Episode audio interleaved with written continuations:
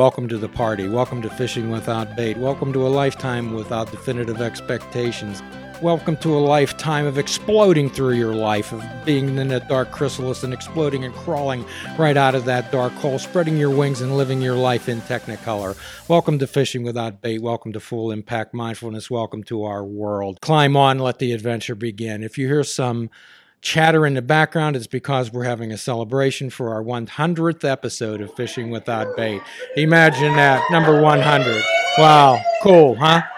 Cool, huh? Who would have ever thought that these poor young country boys from Western Pennsylvania would turn into media stars and something that would go across the universe into the ether and we'd immortalize every single one of our thoughts in our episodes? Uh, hi, I'm Jim Ellermeyer. I'm a behavioral health therapist and obviously full of myself today. And I'm joined by uh, my good friend, uh, co producer of this program, Mr. Mike, and also his lovely wife, uh, Miss Missy, who produces this program quite often, does the uh, Twitter feed and the Facebook. Welcome aboard, guys. Glad to be here on uh, episode uh, past 100, actually. And great to be part of this celebration. However, we can choose to name this episode whatever we number. Can we not, Mike? Yes. We sure. can choose. We have choices, do we not? So it was back in June of 2015 that we had an idea that we were going to explore an area of mindfulness that perhaps might be a little different focus than your standard sit on a satin pillow surrounded by 10,000 candles going mm all day. Would, we, would you say that, Mike? Absolutely. And, and you know, something that would uh, uh, reach people uh, kind of in a different way. Reach people in a different way. way. Explain that more. Say more about that. Mike. Well, it's always, you know, this topic, you know, I've been working around it for several years as you have, and it's not always accessible because of those those those those ideas people have for this concept like you just explained a moment ago, right? And uh and and and I think you you had a really interesting um angle on everything. And uh and I really liked our conversations that we had and and a lot of times when I'm starting a new podcast, it's always like, hey, these conversations that we're having, I think they'd be good to share, and this is the mechanism that uh, I like to put that out there.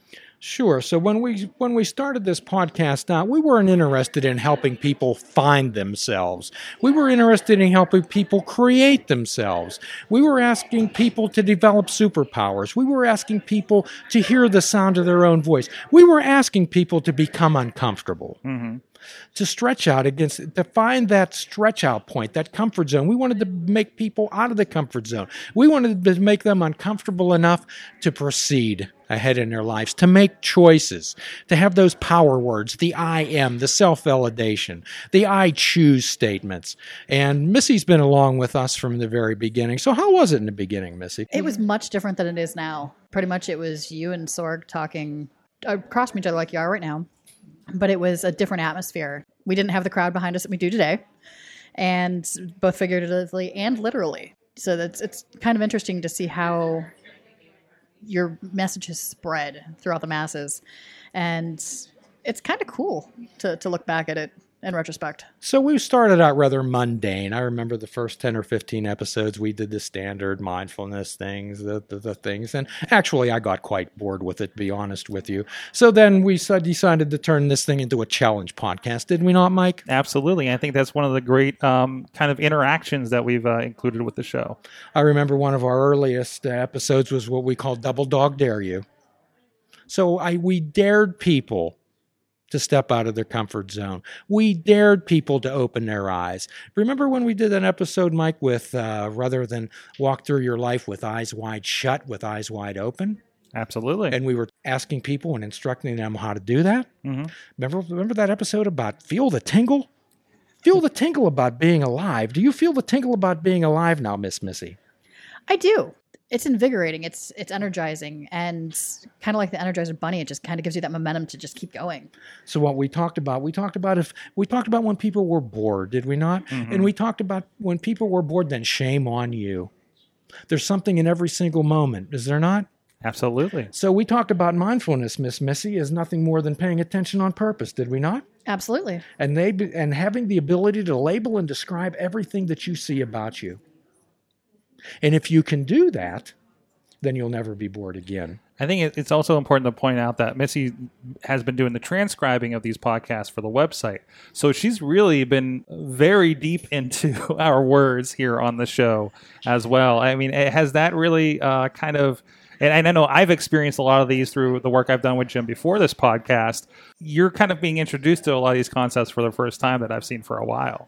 Well, the the even better part of it is like I'm live tweeting while I'm sitting here on the show. Mm-hmm. So I'm getting the message as we're talking about it live. I'm spreading that message while we're live by the tweets and the Facebook messages.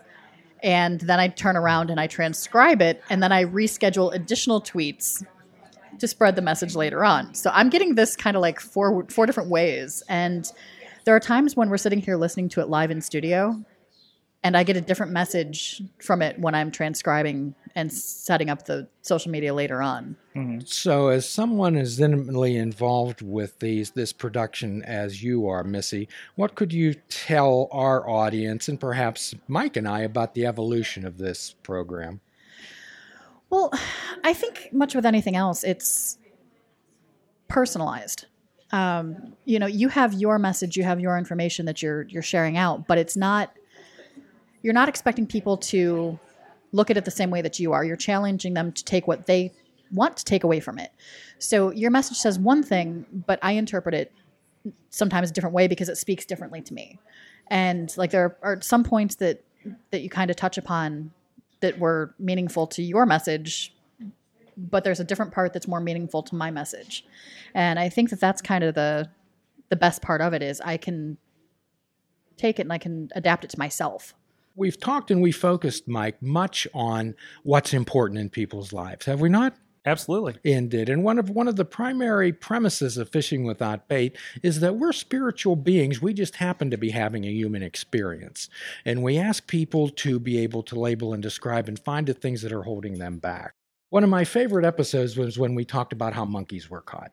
That's absolutely one of my favorite episodes. You remember that? It's a great visual, and we've we've touched on it a, a lot since. Yes, uh, we the, have. The, i- you know, the idea of you put the shiny thing the monkey wants, and they won't let go of it to escape the trap because the hole's too small for the object, but not their hand. So, what shiny thing are you holding on to, and how important is it? And how can we help you label and identify it and let that go? And part of that thing involves us making magic, does it not, Missy? it does uh yeah Our magic word, you remember that? abracadabra Abracadabra. I Mike, what, what do you remember about abracadabra?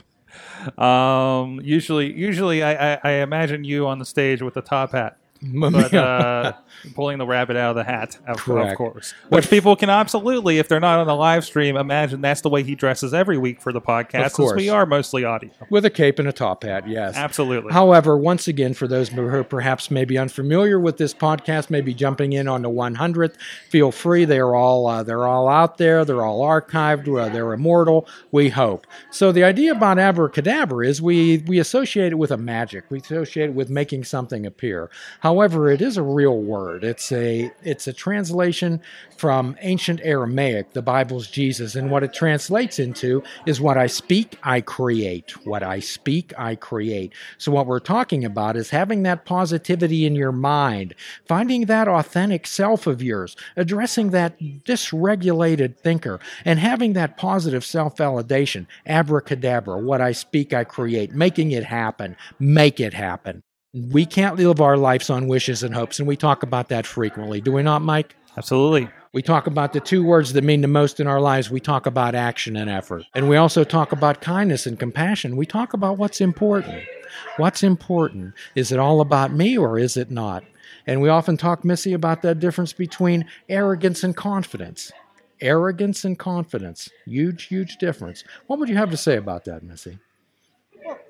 Arrogance is walking into the room and knowing that everything is is perfect and that kind of bending everybody's will to your way. And confidence is just knowing that you're doing good and you're doing what what's right and not having to bend people to your will because people will automatically kind of want to to go with you. And confidence is doing what you say and saying what you do. Absolutely. Being trustworthy. And the bottom line of all recovery, and remember, my friends, everyone's in recovery from something honesty, open mindedness, and the willingness to try. If you have a few pixie dusts of those, then you're well on your way. We're challenging you to go down the rabbit holes. We, we don't ask people not to be there. Okay? We challenge you to do that. We challenge you to go forward into your life. We challenge you to take chances. We challenge you to give everything and have no regrets. We also challenge you to be kind to yourself and be kind to another. Compa- sacrifice brings compassion to your heart. Uh, I had a question for you, Jim. What have you learned from doing 100 episodes of this of this uh, show? What have I learned from doing 100 episodes of this show? I think as when Socrates went to the oracle at Adelphi and they, the people said, well, what did they tell you? And they said, he said that I was the wisest man on earth. And he said, and they said, well, what does that mean to you? And he says that I believe that I'm the only person on earth who truly understands their own ignorance. So I've learned to step back and laugh at myself. I've I've learned to find out about the absurdity of life, and I've learned not to take myself too seriously. As often I've said it, I'm in love with the sound of my own voice and all Absolutely. these different types of things. It's it's truly it's it's truly been a humbling experience to especially sit down and what's really a humbling experience is to listen to the sound of my own voice, listen to these podcasts being replayed to me, and finding out, holy smokes, wow, I didn't, I, I really didn't know what I was talking about. And that's okay. That's all right. I give myself permission to be me. If everybody who had a podcast had to be vetted for uh, knowing what they're talking about, there wouldn't be nearly as many podcasts. so that's what, kind of the beauty of the platform is is you can get out there and kind of workshop your ideas a little bit. Indeed, indeed, and that's that's the beautiful part about experimentation. We throw something out there, and if it works, great. However, remember, as Bob Ross says, there are no there are no failures. There's only happy accidents, and that's and that's what we're looking for on fishing Mm-hmm. So, without. Here's Bait. to 100 episodes Here's of to happy 100 accidents. episodes.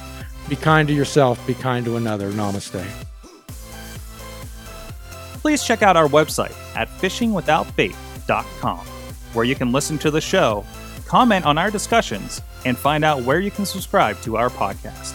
If you're interested in flying the colors of fishing without bait, click the shop icon on our website. We have clothing, mugs, cell phone cases, and so much more. Show the world that you fish without bait. Fishing Without Bait is a production of Namaste Holistic Counseling, PC.